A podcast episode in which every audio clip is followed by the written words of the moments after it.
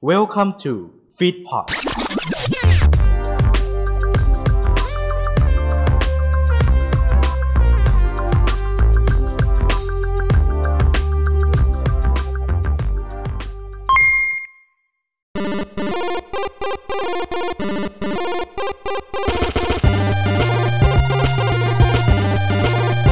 วัสดีครับ คุณกำลังฟัง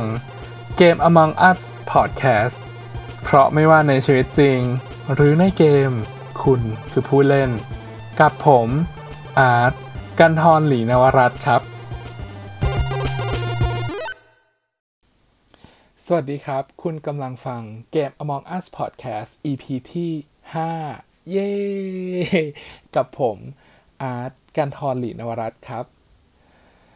หลายๆ คนนะครับคงจะได้เห็นหน้าปกหรือว่าชื่อคลิปกันแล้วนะครับว่า EP นี้เนี่ยเราจะพูดเกี่ยวกับเรื่องอะไร ก็ถ้าเกิดใครที่ยังไม่ได้ดูหรือว่าเปิดเข้ามาฟังเร็วๆ เป็นแฟนรายการของเกม Among Us Podcast เออนะก็เออเป็นเรื่อง Another Truth ครับผม หรือว่าที่แปลเป็นไทยง่าย ๆ ก็คือเป็นความจริงอีกจริงหนึ่งนะฮะ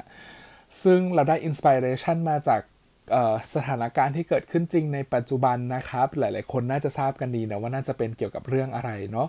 บอกไว้ใบไปนิดนึงละกันว่าเกี่ยวกับทางคุณไลฟ์โค้ชท่านหนึ่งนะฮะ แต่เราไม่พลาดพิงถึงใครเนาะ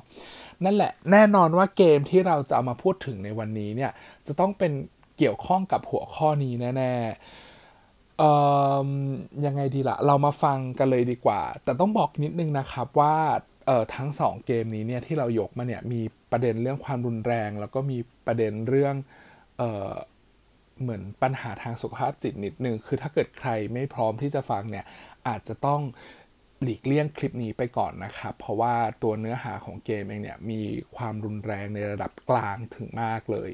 ยังไงเนี่ยเออก็ถ้าเกิดว่าไม่สะดวกใจก็สามารถไปย้อนฟัง EP อื่นๆ ของเกม Among Us Podcast ได้นะครับผม เอาล่ะ สำหรับใครที่พร้อมกันแล้ว เรามาฟังกันเลยดีกว่านะครับว่าแต่เกมที่เราหยิบยกมาให้ภายใต้หัวข้อ Another Truth หรือว่าจริงอีกจริงหนึ่งเนี่ย เราเอาเกมอะไรมานำเสนอท่านกัน ไปฟังกันเลยกับเกมแรกกันเลยครับผมสำหรับเกมแรกที่เราหยิบยกมาพูดถึงภายใต้หัวข้อนี้นะครับ นั่นก็คือเกม We Happy Feel หลายคนรู้จักไหมครับ We Happy Few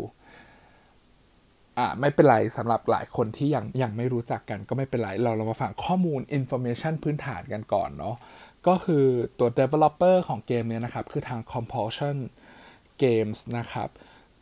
ปล่อยเกมนี้เนี่ยให้มาได้เล่นกันเนี่ยตั้งแต่ปี 2016 แล้วนะครับ แล้วก็แพลตฟอร์มที่สามารถเล่นเกมนี้ได้เนี่ย ก็คือตอนแรกเขาปล่อยมาใน Steam ก่อน ให้ทุกคนสามารถดาวน์โหลดไปเล่นได้ในปี 2016 เนาะและในปีถัดมาเนี่ยครับ ก็จะมีการลงไปในแพลตฟอร์ม PS4 กับ Xbox One ด้วยนะครับ สไตล์ของเกมครับ เป็น Survival แล้วก็ Action Adventure ครับเอ๊ะทำไมพักหลังๆนี้เอาเกมแนวนี้มาบ่อยจังเออคิดว่ามันน่าจะมันน่าจะเข้าใจได้ง่ายดีมั้งครับ ก็เลยแบบค่อนข้างสื่อสารกันโดยตรงเนาะ แล้วก็ตัวรูปแบบของเกมนะครับเอ่อจริง ๆ แล้วมันจะเป็นเหมือนกันมันมันจะมีเกมที่เป็นเมนหลักเกมหนึ่งนะฮะเอ่อแล้วก็มีเป็นเหมือนกับเขาเรียกว่าอะไรอะ่ะเป็น DLC หรอเป็นเป็นเหมือนภาคเสริมเข้ามาครับ ซึ่งจะทำให้เหมือนเนื้อเรื่องของเกมทั้งหมดเนี่ยครอบคลุมแล้วก็สมบูรณ์มากขึ้น โดยในตอนแรกอะครับเราจะเล่นเป็นคุณอาเธอร์ ซึ่งคุณอาเธอร์เนี่ยครับคือเขา อยู่ในเมืองเมืองหนึ่งชื่อเวลลิงตันเวลส์ก็เวลเวลเวลกันหมดเลยก็คือ happy ดี ในเมืองทุกคนก็จะเป็นมิตร happy สดใส ร่าเริง แบบเมืองทั้งเมืองก็จะ colorful หมดเลย แต่ทีนี้เนี่ยในเมืองอะครับเเขาจะมีการที่จะต้องกินยาชนิดหนึ่งนะฮะ ซึ่งพอกินแล้วเนี่ย มันก็จะทำให้เราเนี่ยรู้สึกแฮปปี้ขึ้นมา เออเรียกง่าย ๆ ว่าเอออันนี้ขอโทษไม่ได้ไม่ได้พลาดพิงนะครับ แต่คือมันคือยาที่กินแล้วทำให้โลกสวยขึ้น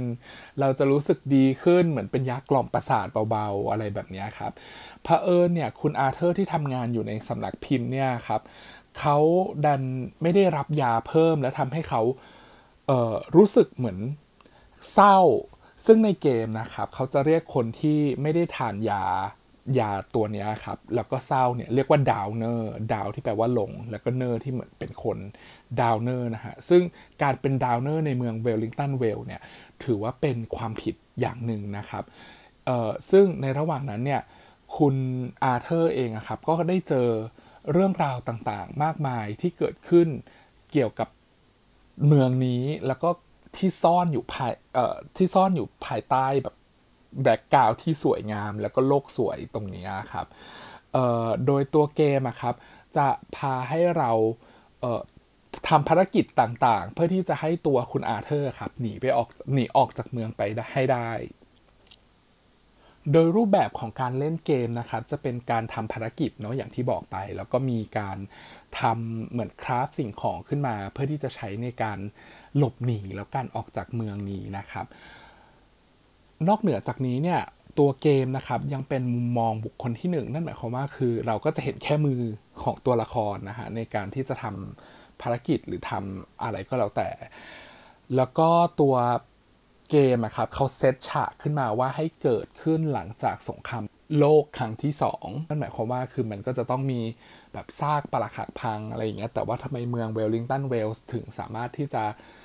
อยู่ดีกินดี happy ร่าเริงกันได้ทุกคนเนี่ยเราก็ไปพบความจริงในเกมนี้ด้วยกันนะฮะสำหรับอีก 2 ตัวละครที่เหลือหรือ DLC ที่เพิ่มขึ้นมา ผมคิดว่าน่าจะเป็น DLC นะครับที่เพิ่มขึ้นมาเนี่ยก็จะเป็นคุณแซลลี่กับอีกคนหนึ่งชื่อโอลี่นะครับคิดว่านะครับน่าจะเป็นทหารผ่านศึก ซึ่งทั้ง 3 ตัวละครนี้เนี่ย เกิดขึ้นในหมายถึงว่าอยู่ในไทม์ไลน์เดียวกัน แล้วจะมีจุดมุ่งหมายเดียวกัน นั่นคือการหนีออกจากเมืองเวลลิงตันเวลส์ซึ่งวิธีการหนีหรือว่าเส้นเรื่องของแต่ละเรื่องราวของแต่ละคนนะครับ อาจจะมีมาเฉี่ยวกันนิดนึงคือหมายถึงว่ามาเจอมาอะไรกันนิดนึง แล้วก็ต่างคนต่างหนีแยกย้ายกันออกไป โดยที่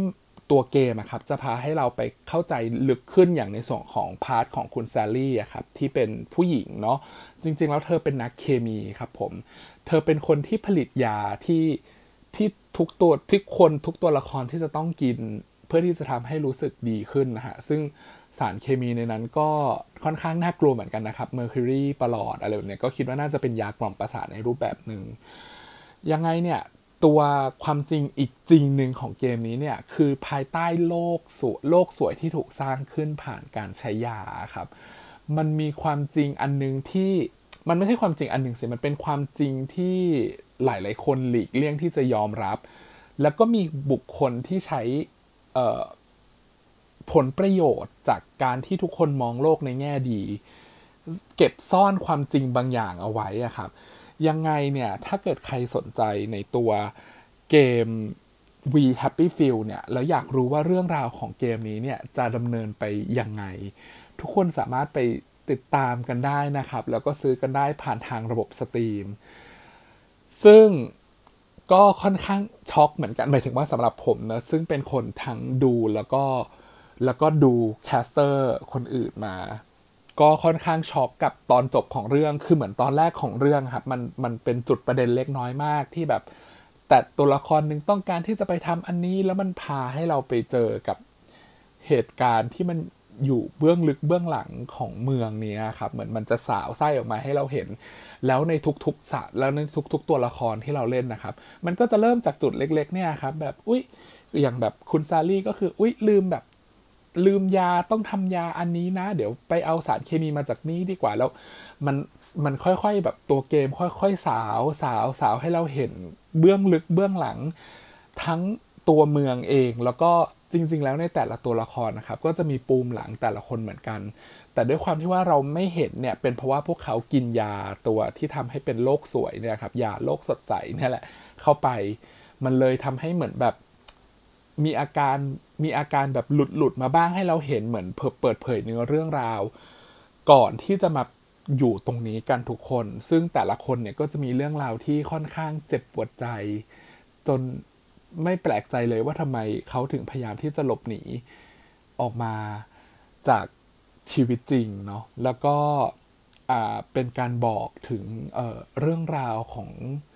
ของสงครามที่ส่งผลกระทบต่อจิตใจของแต่ละคน ความแร้นแค้น ความทุกทนต่างๆ ยังไงก็ถ้าเกิดใครสนใจเกมแนวดิสโทเปียเกมนี้นะครับ We Happy Feel ก็สามารถไปติดตามกันได้นะฮะอันนี้พูดอีกรอบหนึ่งแล้ว เพราะว่าจริง ๆ มันน่าสนใจจริง ๆ ผมผมแบบชอบความที่มันแบบค่อยๆเล่าเรื่องค่อย ๆ สาวออกมา ไม่ได้แบบว่า โอเค คุณเป็นฮีโร่คุณจะต้องแบบทำสิ่งนี้ไม่สิ่งที่คุณต้องทำคือ คุณแค่ทำภารกิจไปเรื่อยๆ แล้ว เรื่องราวมันจะดำเนินให้คุณสาวออกมาว่าแบบข้างในมันมีอะไรแล้ว คุณก็เชื่อว่าคุณก็จะช็อกกับความจริงอีกจริงหนึ่งของเกมเกมนี้เลยนะครับสำหรับเกมแรกนะครับ We Happy Feel เอาเท่านี้ก่อนละกันเนาะเพราะเล่ามากไม่ได้ เพราะถ้าเกิดเล่าปุ๊บก็จะสปอยทั้งเรื่องเลยก็จะไม่สนุกแล้ว เช่นเดียวกันกับอีกหลาย ๆ EP ที่ผ่านมาที่ไม่สามารถสปอยเรื่องได้เลย เพราะมันจะไม่สนุกเนาะสำหรับเกมที่ 2 จะเป็นอะไรนั้นอย่าลืมติดตามนะครับ พักกันแป๊บหนึ่งแล้วเดี๋ยวเรามาฟังเกมที่ 2 กันต่อครับ กับช่วงที่ 2 ของเกม Among Us Podcast นะครับ จริงๆ แล้วเนี่ยจะต้องบอกว่าตรงช่วงที่หายไปเนี่ยสามารถลง jingle โฆษณาหรือว่าพรีเซนเตอร์หรือหรือ present อะไรก็ได้นะครับเว้นเว้นช่วงไว้ให้เลยยาวๆนะฮะเพียงแค่คุณเป็นสปอนเซอร์ให้กับเรานะครับ อันนี้พูดอวยเลยเนาะไม่เป็นไรครับ เรามาต่อกันกับเกมที่ 2 ดีกว่า ซึ่งเกมที่ 2 เนี่ยต้องบอกเหมือนกันนะครับว่ามันเป็นเกมที่ที่ ไม่ค่อยไม่ค่อยยังไงดีละ่ะ ไม่ค่อยมีเกมไหนเอามาทำกันเท่าไหร่ แต่แต่พักหลังๆ ก็เริ่มมีมาทำกันมากขึ้นนะฮะ แต่ด้วยความที่ว่าเกมที่ออกวางขายในช่วงปี 2011 เนี่ย ผมคิดว่าช่วงนั้นเนี่ยมันน่าจะไม่ใช่ช่วงของเกมแนวนี้เนาะ แต่ต้องบอกก่อนว่าเกมนี้ก็เป็นแนวดิสโทเปียเหมือนกันนะครับอะเดี๋ยวแป๊บหนึ่งนะ หลายคนอาจจะยังไม่ sure ว่า dystopia คืออะไร dystopia หมายถึงว่าเป็นเกมที่แบบ เป็นเหมือนโลกที่ล่มสลายเป็นอีกด้านหนึ่งของความเป็นจริงอะไรแบบนี้ครับ มันก็เลยค่อนข้างที่จะตรงกับคอนเซปต์ของหัวข้อนี้เนาะอะแป๊บหนึ่งนะฮะ ตอนนี้ฝนตกนะครับเออผมต้องบอกก่อนนะว่าตอนที่ผมอัดพอดแคสต์นะตอนนี้เนี่ยฝนตกนะครับ อาจจะมีเสียงฝนตกฟ้าร้องเข้ามาบ้างก็ไม่เป็นไรนะครับ เพราะว่าตอนนี้เป็นหน้าฝนนะฮะ หลาย ๆ คนก็ทราบกันดีอยู่นะฮะ อ่าโอเค เรามาต่อกันกับเกมที่ 2 เลย ซึ่งเกมที่ 2 เนี่ยนะครับ คือเกม Alice Madness Return หลายคนคุณคุณชื่อกับ Alice ใช่ไหมฮะ อืม ก็เพราะว่าเกมนี้ครับเเขาใช้การดำเนินเรื่องแบบ Alice in Wonderland อ่า น่าสนใจแล้วใช่ไหม แต่ก่อนอื่นที่เราจะไปฟัง feature หรืออื่น ๆ ของเกมเนี่ยครับ เรามาฟังประวัติ เออหมายถึงว่า developer ก่อนว่า ใครเป็นใครมาจากไหนนะฮะ developer ของเกมนี้นะครับ เป็นค่ายเกมอิสระนะครับ ชื่อ Spicy Horse นะครับถูกปล่อยออกมาอย่างที่แจ้งไปเนาะคือปี 2011 นะครับ แพลตฟอร์มที่สามารถเล่นได้นะครับ คือ Steam PS3 แล้วก็ Xbox 360 นะฮะ ต้องต้องบอกกันว่าตัว 2 อันข้างหลังเนี่ย เพราะว่าเกมมันค่อนข้างเก่าแล้วเนาะแต่ว่าความสนุกเนี่ยผมว่าใช้ได้เลยแหละ สนุก เพลินๆเนาะสไตล์ของเกมนะครับ จะเป็นแนว action adventure ซึ่ง action adventure มา 3 EP แล้ว แล้วก็ EP นี้ก็จะเป็นอีกหนึ่ง action adventure เหมือนกัน แล้วก็เป็นแบบ hack and slash ครับ hack and slash นี่ก็คือเหมือนเหมือนแบบเป็นตัวละครที่แบบโจมตีแล้วคุณจะต้องหมุนกล้องแล้วก็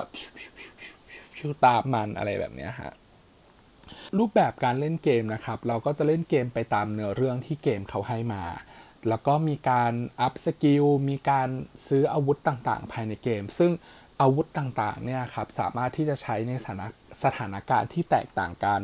แบบนี้ครับ อย่างเช่นมีด หรือว่าไม้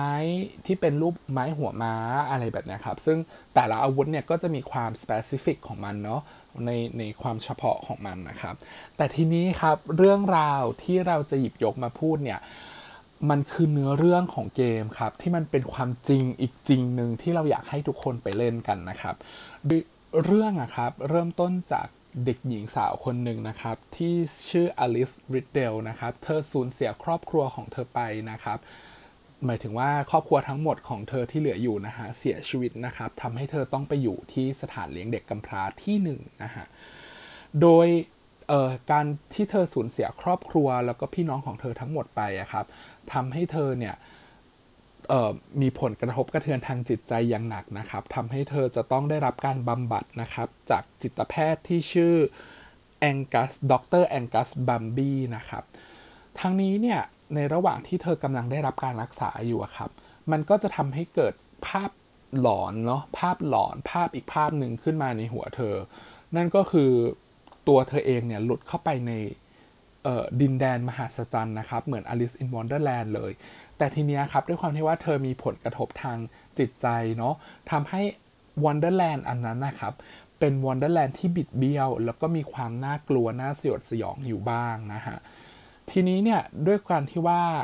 เกมตัวเกมอะครับ จะตัดสลับไปมาระหว่างชีวิตจริงของอลิสกับอลิสที่อยู่ใน Wonderland แน่นอนว่าใน Wonderland เนี่ยเราก็จะต้องเป็นผู้เล่นเนาะ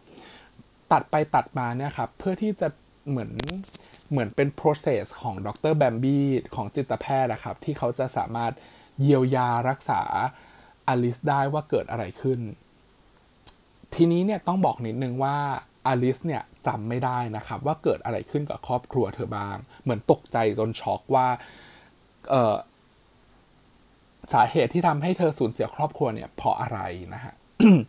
เรื่องเนี่ยก็จะพาเราไปเรื่อยๆ ตัดสลับไปมาระหว่างโลกจริงกับโลก Wonderland ในความในหัวของของอลิสเองอะฮะ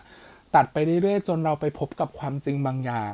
นั่นคือสาเหตุที่ทำให้ครอบครัวของเธอเสียชีวิต และทำไมทำให้เธอต้องมาอยู่ที่สถานเลี้ยงเด็กกำพร้าแห่งนี้นะฮะเรื่องนี้เนี่ยก็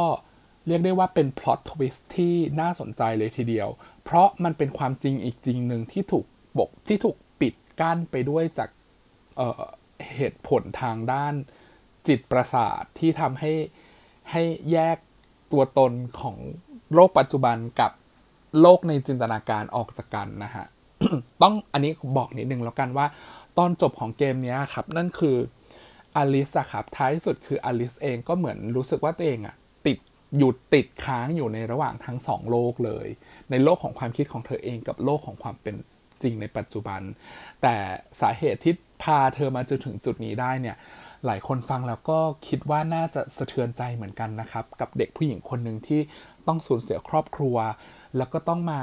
บำบัดจิต แล้วก็ต้องใช้ชีวิตต่อไปให้ได้ เรื่องนี้เนี่ยเป็นอะไรที่น่าสนใจมากๆเลย แล้วก็น่าเล่นมากๆเลยนะฮะถ้าเกิดว่าใครอยากสนใจ เออใครอยากสนใจไม่ใช่ถ้าเกิดว่าใครสนใจ และอยากที่จะไปหาความจริงเกี่ยวกับการสูญเสียครอบครัวครั้งนี้ของอลิสริดเดลกันนะครับ สามารถไปดาวน์โหลดได้ที่ Steam นะครับ ตอนนี้เห็นว่ามีลดราคากันด้วย และไม่ใช่แค่เกม Alice Madness Return นะครับ เกมที่แล้วเกมที่เราพูดไปเมื่อสักครู่ We Happy Feels ก็มีการลดราคาทั้งบันโดเลยนะครับ คือทั้งหมดเลยทั้ง DLC อีก 2 ตัวละครที่เพิ่มขึ้นมา ถ้าเกิดคุณสนใจ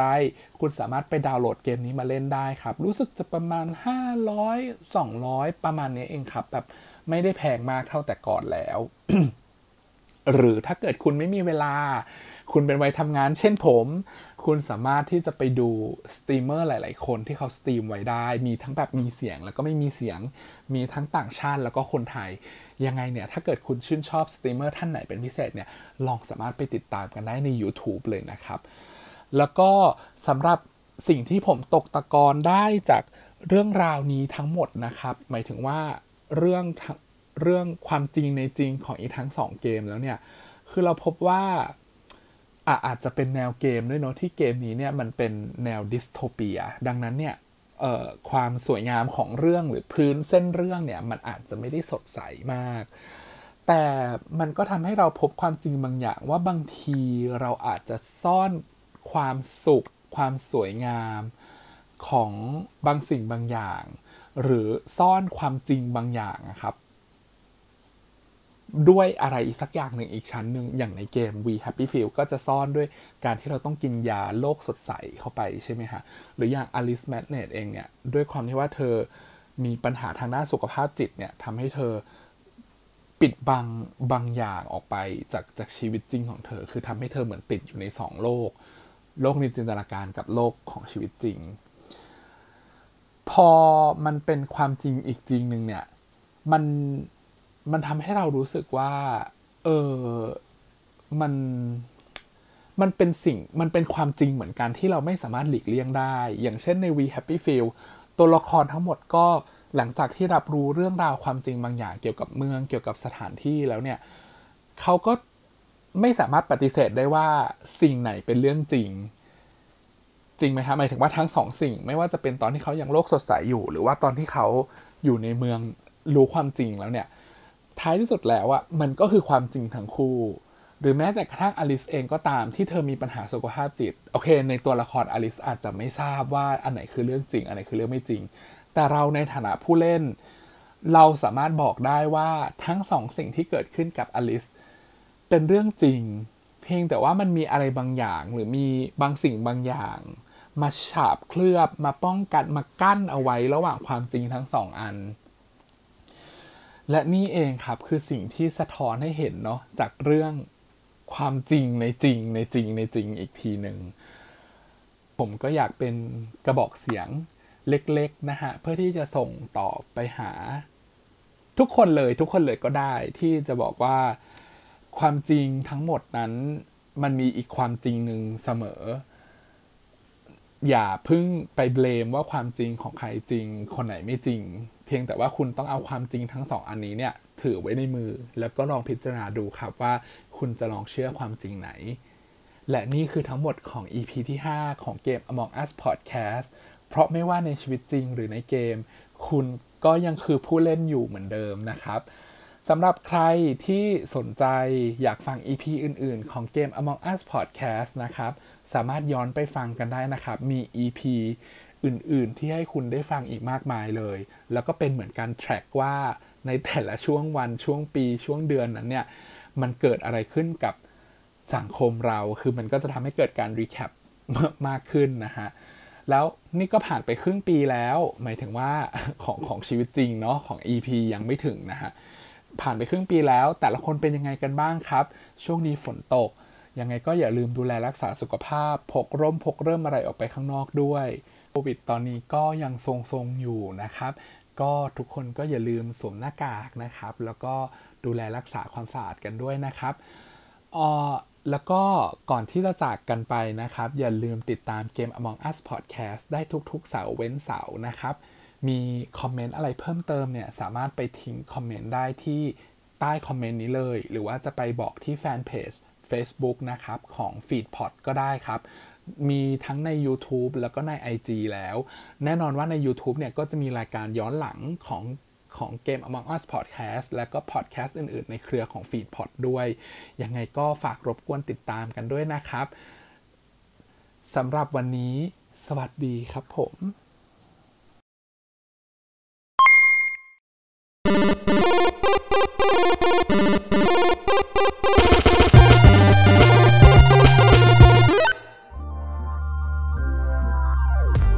ขอขอบพระคุณที่เข้ามารับฟังรายการของเราจนจบ อย่าลืมเข้ามาติดตาม และติชม ได้ในทุกช่องทางโซเชียลมีเดีย ติดต่องานและลงโฆษณาได้ทาง f i t p o d 2 0 1 9 at gmail.com ท่านมาเราดีใจ ท่านจากไป เราก็ขอขอบพระคุณ f i t p o d Fit Happiness in Your Life with our podcast